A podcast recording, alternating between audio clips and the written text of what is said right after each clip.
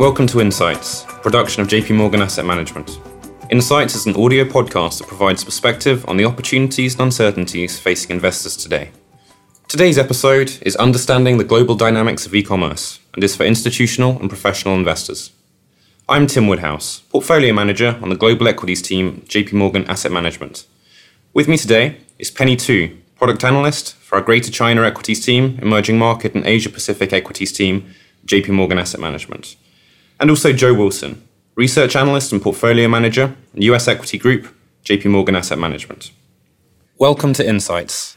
Glad to be here. Thanks for having us. These are fast changing companies in fast changing industries, and for any investor focused on the space, I think that presents a number of challenges. So, Penny, perhaps you could begin by talking about what do you feel are the most important things to look at when analyzing these companies? How do you predict who will be relevant in these industries in five and 10, even 20 years? Yeah, I think a lot of technologies are really rapidly evolving. And if we look at these technology or big internet companies in China, most of them actually didn't exist 15 years ago. So I think at this point in time, I will look at which player has built a good user base because the overall internet user is slowing. So it's important to have a monetizable user base and then build from here. And then also I'll look at what kind of ecosystem the companies have built. Have they built enough, you know, competitive moat around themselves? I think going forward, these so far we look at the top three internet companies in China, namely Alibaba, Tencent, and Baidu. These should be the relevant players over the next five years at least.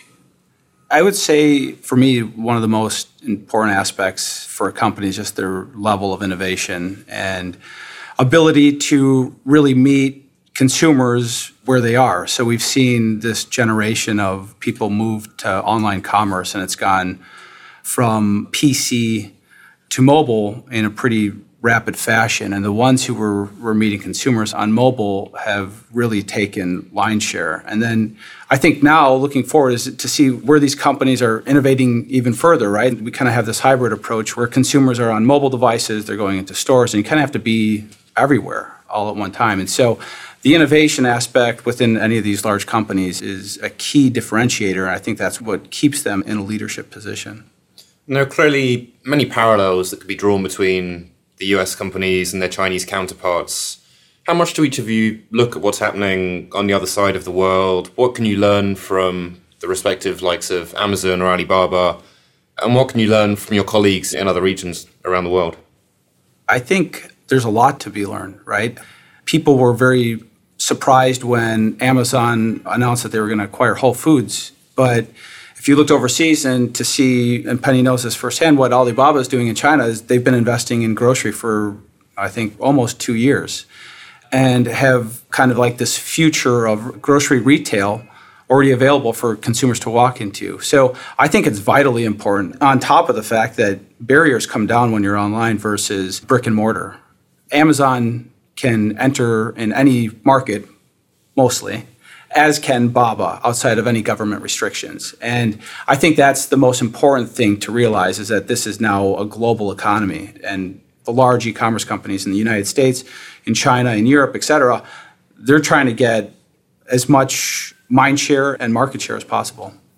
I agree with Joe. I think if we compare, you know, China versus US, there are some areas where China has leapfrogged US in being more receptive or embracing the internet services. Examples include e-commerce penetration. China is already higher than the US. Mobile payment penetration is also higher. But on the other hand, there's a lot that China is still trying to catch up on many other aspects like cloud adoption, and how do we monetize social or other internet services. So I think it's really important for us who look at China market to also analyze the leading internet giants in the West to learn a lot from their experiences. One other thing to add to that too is that it's simplified for me just to say that these markets are available to anybody overseas, but each one is unique, right?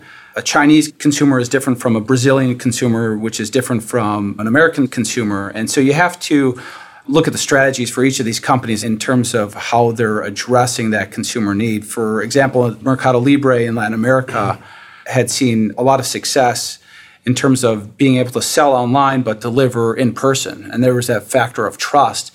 And that's something that we haven't really seen with a lot of the American models. So for them to just take what we're doing here and port it to Brazil or Argentina, it might not be successful unless they're really going at that market for a very long time.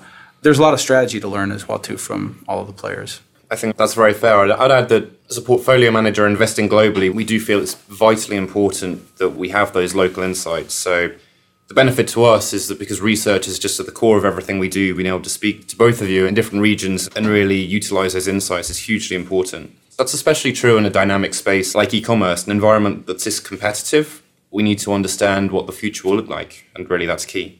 So we've seen really phenomenal growth over the past few years from many of these companies. And Penny, you mentioned how penetration of e-commerce in China is higher than the US. It's actually almost double. In the US, it will pass $350 billion in e-commerce sales this year, which represents close to 10% of overall retail sales. But that number in China is double. It's closer to 20%. When you guys think about those numbers, what does that say to you about how early in the adoption we are and what the runway really is for these companies going forward? Joe, does that suggest that for the likes of Amazon, we're still in the early innings of the opportunity? Yeah, I believe it is. You know, I think that on the consumer side, we're seeing the larger online e-commerce vendors play a bigger and more important role in our lives and volume picks up as they make things easier and more available and faster. And then you have, you know, Amazon does an acquisition like Whole Foods, which is kind of mixing this hybrid approach of bricks and mortars with online. And to say that Amazon's going to stop there would be very short sighted. I, I, think the longer term view is that this is going to persist into other markets, whether it's a bigger effort in apparel or electronics, maybe auto. And so I really believe that there is a much larger impact there.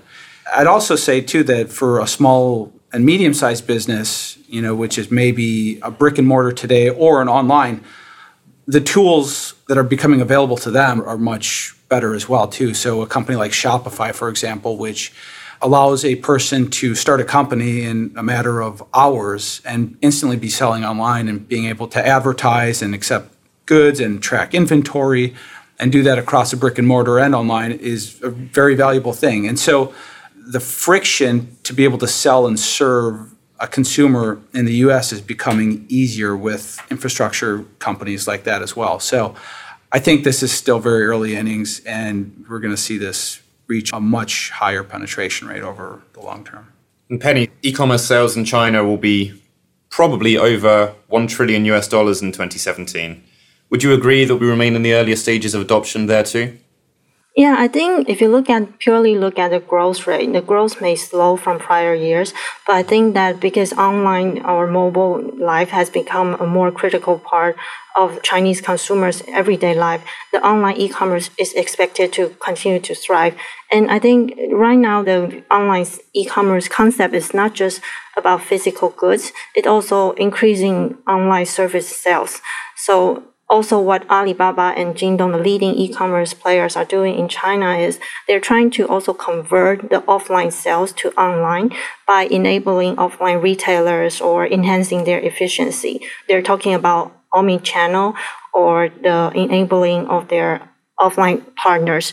So if you look at the online penetration, it's like 15%, 16% in 2016, but the other 84 or 85% so-called offline retail sales right now is what these leading players are looking at. I think there remains a long runway for these leading players to grow in the next few years.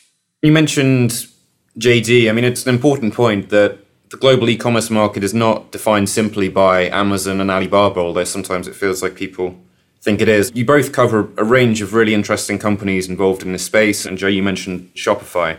And it's it ranges from direct competitors like JD and Baba in China to those enabling the transactions, whether it's payments or all of the other things that go into working really the e-commerce economy function. So when you guys look at the broader landscape beyond the two major players are there one or two companies that strike you as being particularly well positioned, that are doing something particularly innovative? Yeah, I mean, I think, you know, like I mentioned, Shopify, for example, which is this fantastic enablement platform for a small and medium sized business. And they've really focused on providing a great software approach to make this really easy to manage. And it's been so successful now, they're starting to see adoption in larger enterprises as well. But if you think about it, if you're a, a hat salesperson, or have a company that sells hats, for example, Amazon might be a really attractive outlet for you, but that might just be one of a few others, right? Maybe you want to sell through Walmart online, or you want to sell through eBay or Facebook and so, still having the ability to manage that through one point versus multiple different systems is a really powerful thing. And so, I think they've done a great job of developing kind of a, almost a back door into capturing this really big opportunity.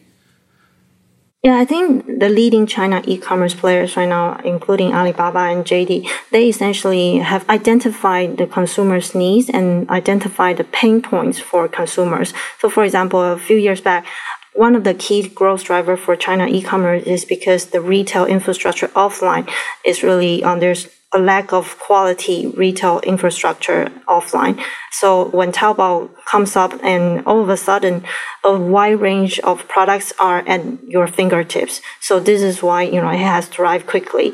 It's also related to the poor user experience where when you go to a retail shop, the experience is not entirely fantastic. And also some of the offerings in the offline retail stores are not very satisfactory.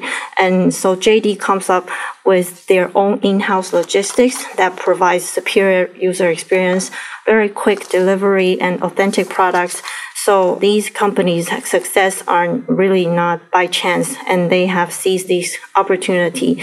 And I think as they continue to grow, there are also interesting smaller companies that grow along with their ecosystem. So, for example, um, there's a, also a listed company called Baozun. This is an online operator for brands to operate their storefront on Taobao or Tmall or their official websites.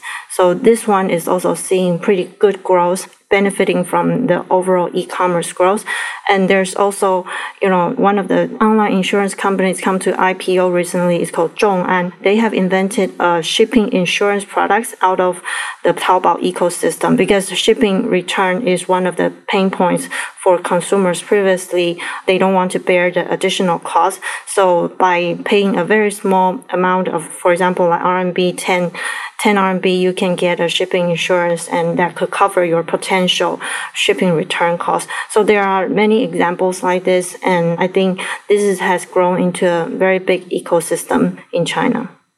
And it's a really important point that you made around fulfillment because you've seen a bit of a divergence, I think, at least from the starting point in how companies approach the idea of logistics and owning their fulfillment versus a more asset light model. And as you say, especially in China, where the underlying infrastructure before the likes of JD really focused on controlling it was not that fantastic.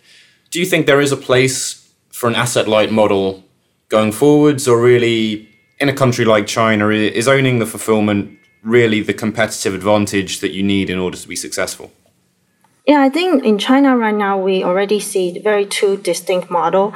One is Alibaba, which purely adopts a platform strategy. It's all third party marketplace model. They don't own any inventory. They don't own any trucks or delivery staffs.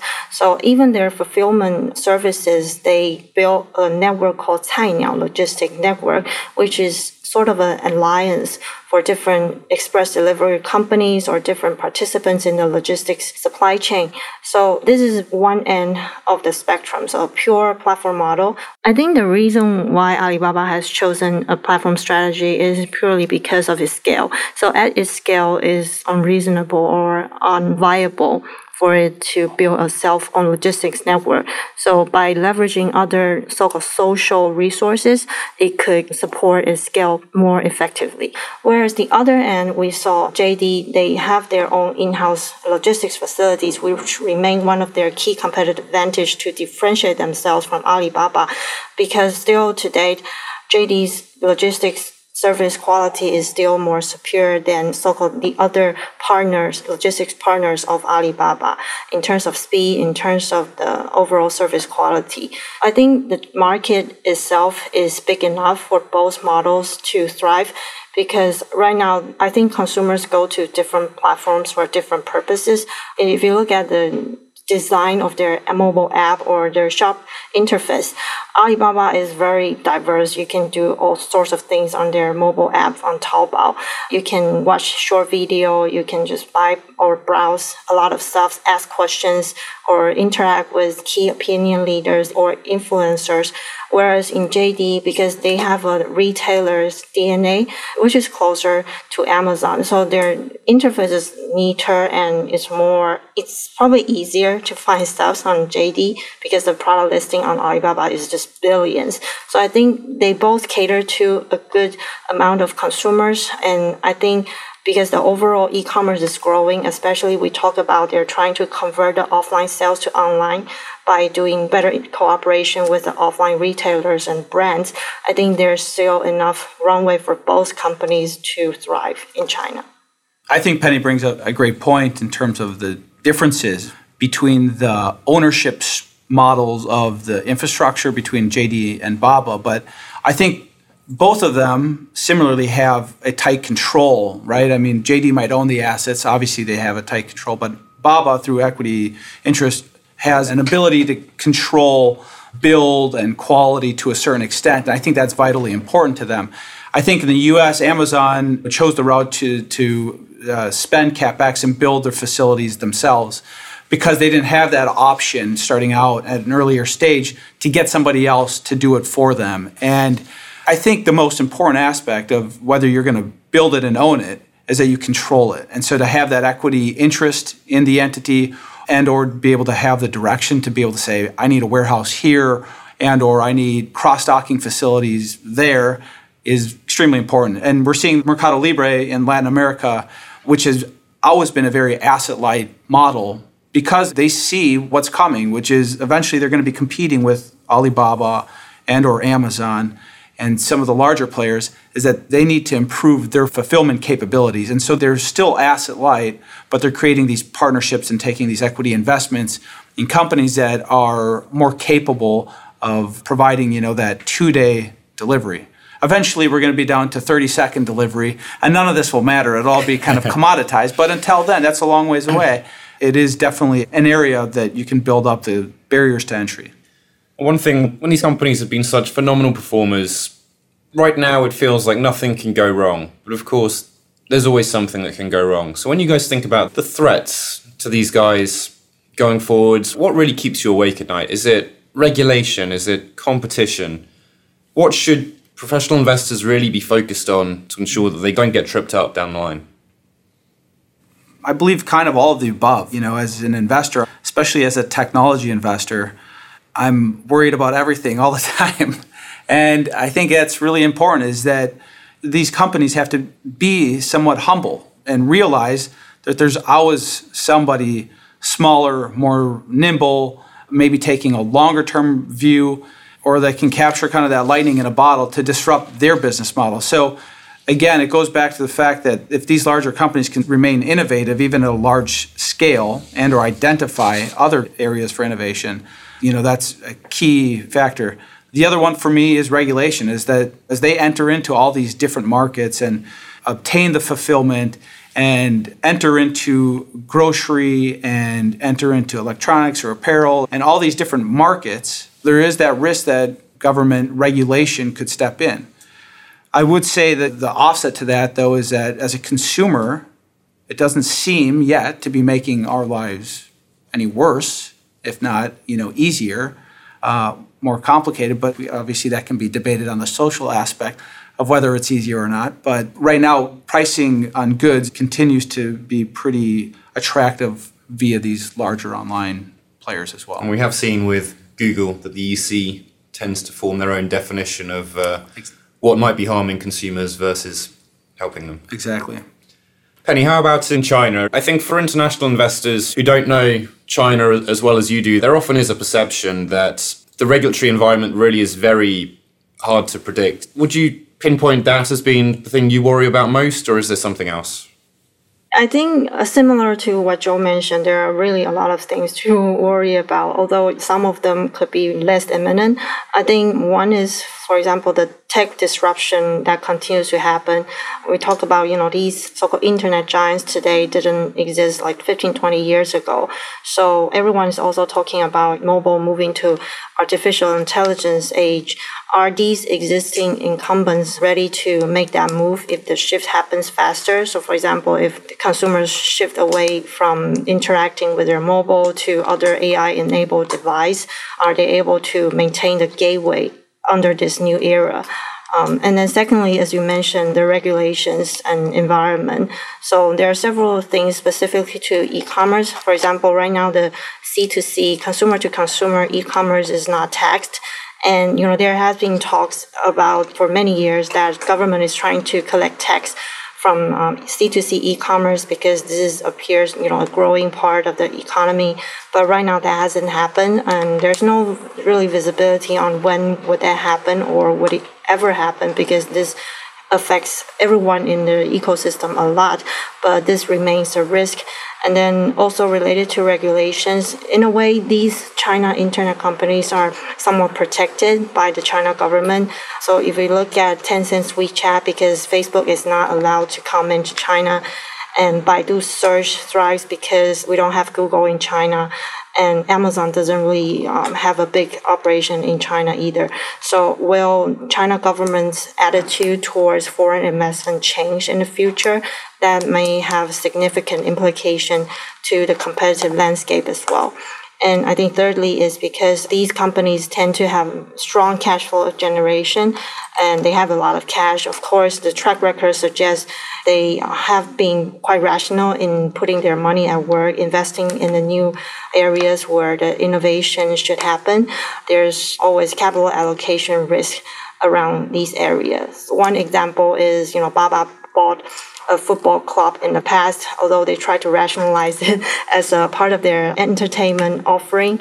But I think investors' perception is still these are not really relevant to the core of what they do.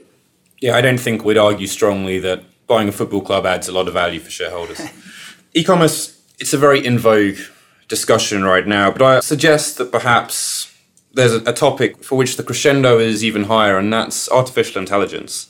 Whilst not in e-commerce, is one example of the power of AI that was highlighted to me in a meeting I had a few months ago with a man named Sebastian Thrun, who's the founder of Google X and of their self-driving car program. So in his work at Stanford, he worked on an AI algorithm that could diagnose skin cancer, where the performance was tested for accuracy, but also against 21 dermatologists.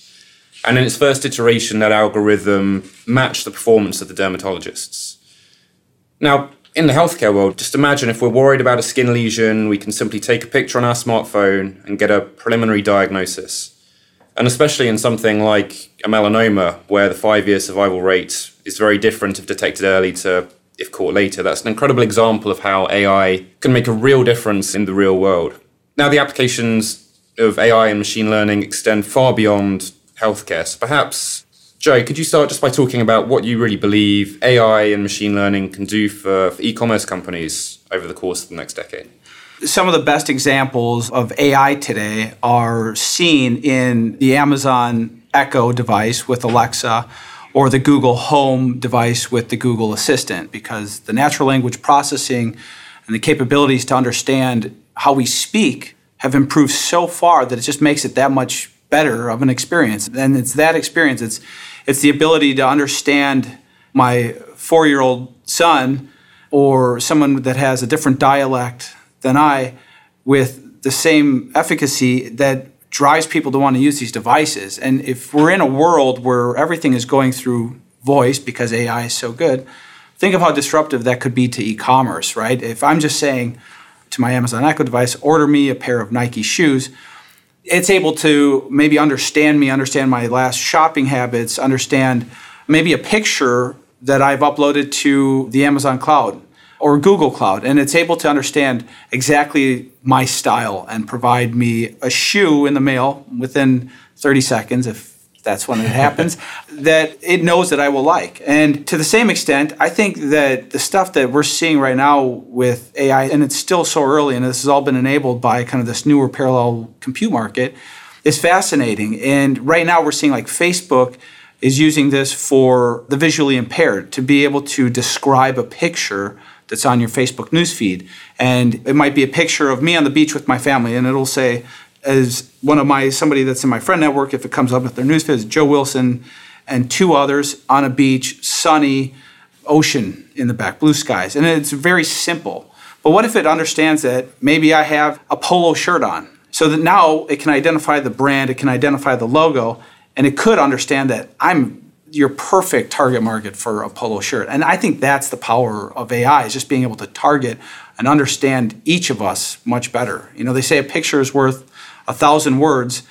And I truly believe that. If you looked through a photo album of myself, you'd probably have a really good understanding of who I am and what I'm about in a short period of time. And I think that's where we're going to be seeing this disruption occur.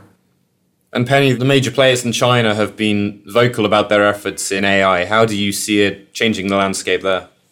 Yeah, I'm also a believer that AI is going to change every part of our lives in many years ahead. If we look at what the companies in China they've been doing is um, Baidu has been very vocal about their initiatives on autonomous driving, and there are many different ventures working on language recognition and even how the AI can help on education or even art creation. So I think right now a lot of things are really happening and if we look at these internet companies, AI is already helping them in what they have been doing. So Alibaba's as an example, they talk about, you know, the AI or machine learning has really helped them to improve their targeting and recommendation.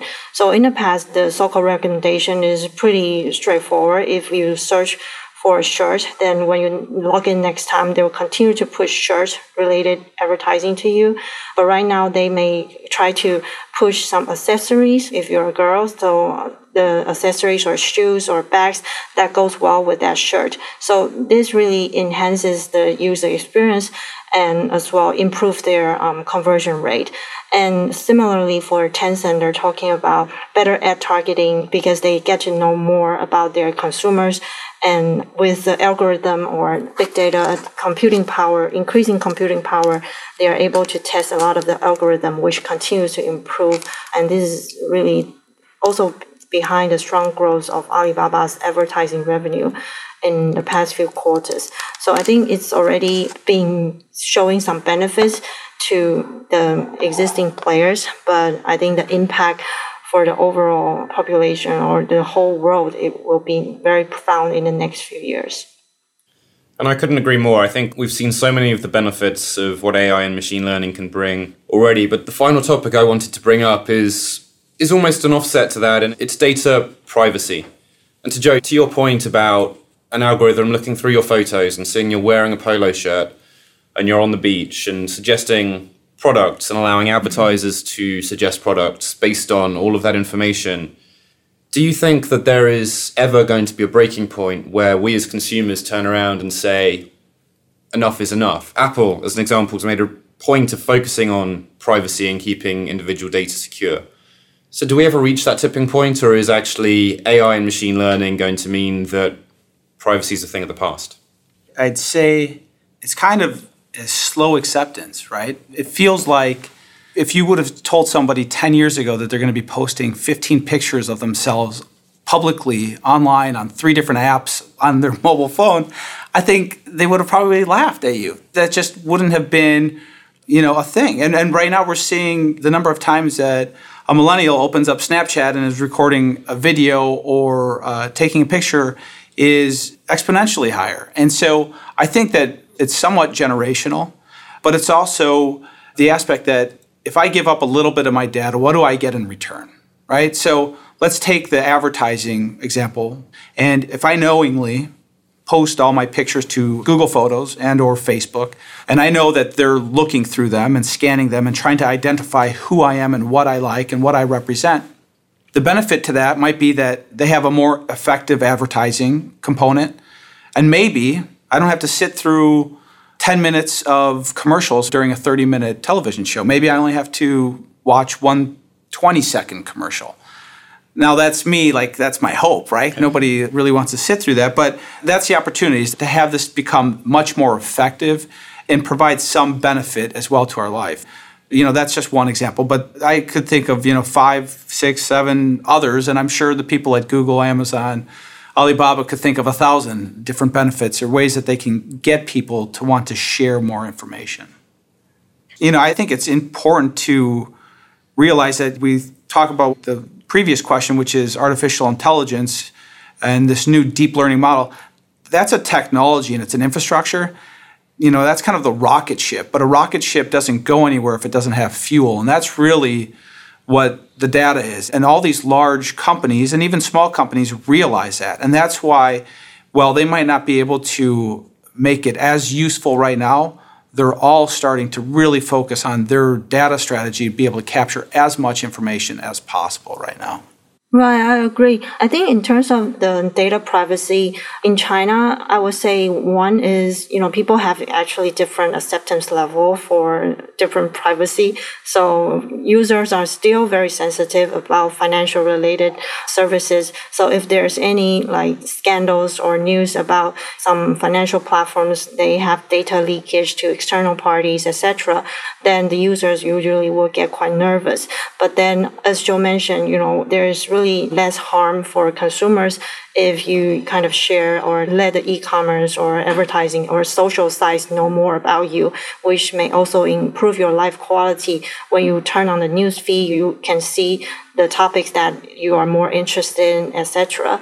And I think also the big internet companies in China, they talk about, you know, the use of data is really more on an aggregate basis. So they don't need to kind of know exactly who this individual are or your like ID or whatever. They need a profile of a group of consumers with common characteristics. So, for example, your gender, your age, and your interest group. So, if you have expressed interest in a certain category, they may put you together. So I think there is still a very strict line about you know data protection. When you talk to Alibaba and the investor day, they also spend a lot of time talking about data privacy, how they protect data while trying to make use of the data to improve user experience and their own monetization. And in terms of data, I think it's definitely become a new electricity for the AI era. And the reason why I think the current so-called internet giants could remain quite relevant in at least in the next three to five years because they have a big ecosystem of different internet properties that allow them to collect data from different touch points of consumers. So for example, Alibaba, they have built a very strong e-commerce and they now have trying to start to monetize their online financial services and they also have cloud and logistics and etc. So these really are parallel touch points or data. So while the smaller companies they can try to catch up maybe in more niche category, but eventually I think if you look at the big internet giants, they may still have a um, very big advantage over the other smaller players in terms of data reserves. This has been a fascinating conversation about a landscape that's really only going to grow in importance in the future. So, whether you're an investor in emerging markets in the US or globally, there are fantastic opportunities for investors to take advantage of. And that's important not just in identifying the winners, but also the losers, as the likes of Amazon and Alibaba take a greater share of wallet. There are companies that will eventually cease to exist. And so, as a portfolio manager who's trying to identify the companies to invest in, but also the companies to avoid, we need smart analysts, two of whom you've heard from today, and I'm fortunate to be able to count on their insights every single day. And I think that really brings us to the core of what active management has to offer. We can identify these trends, and we can make money for our clients by utilizing the insights of the analysts that you've heard today. Thank you for joining us on Insights. Great, thank you. Thank you very much. If you found our insights useful, you can find more episodes on iTunes and on our website. If you have any feedback to provide, please submit feedback on our website. Recorded on September 22nd, 2017. The company and stock names mentioned in this podcast are not to be interpreted as a recommendation to buy or sell. The use of the above companies is in no way an endorsement for JP Morgan Asset Management investment management services. The views contained herein are not to be taken as advice or a recommendation to buy or sell any investment in any jurisdiction, nor is it a commitment from JP Morgan Asset Management or any of its subsidiaries to participate in any of the transactions mentioned herein. Any forecasts, figures, opinions, or investment techniques and strategies set out are for information purposes only, based on certain assumptions and current market conditions, and are subject to change without prior notice. All information presented herein is considered to be accurate at the time of production. This material does not contain sufficient information to support an investment decision, and it should not be relied upon by you in evaluating the merits of investing in any securities or products. In addition, users should make an independent assessment of the legal, regulatory, tax, credit, and accounting implications and determine, together with their own professional advisors, if any investment mentioned herein is believed to be suitable to their personal goals. Investors should ensure that they obtain all available relevant information before making any investment.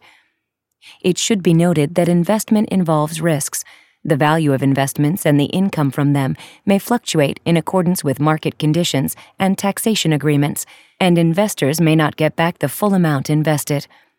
Both past performance and yield are not a reliable indicator of current and future results.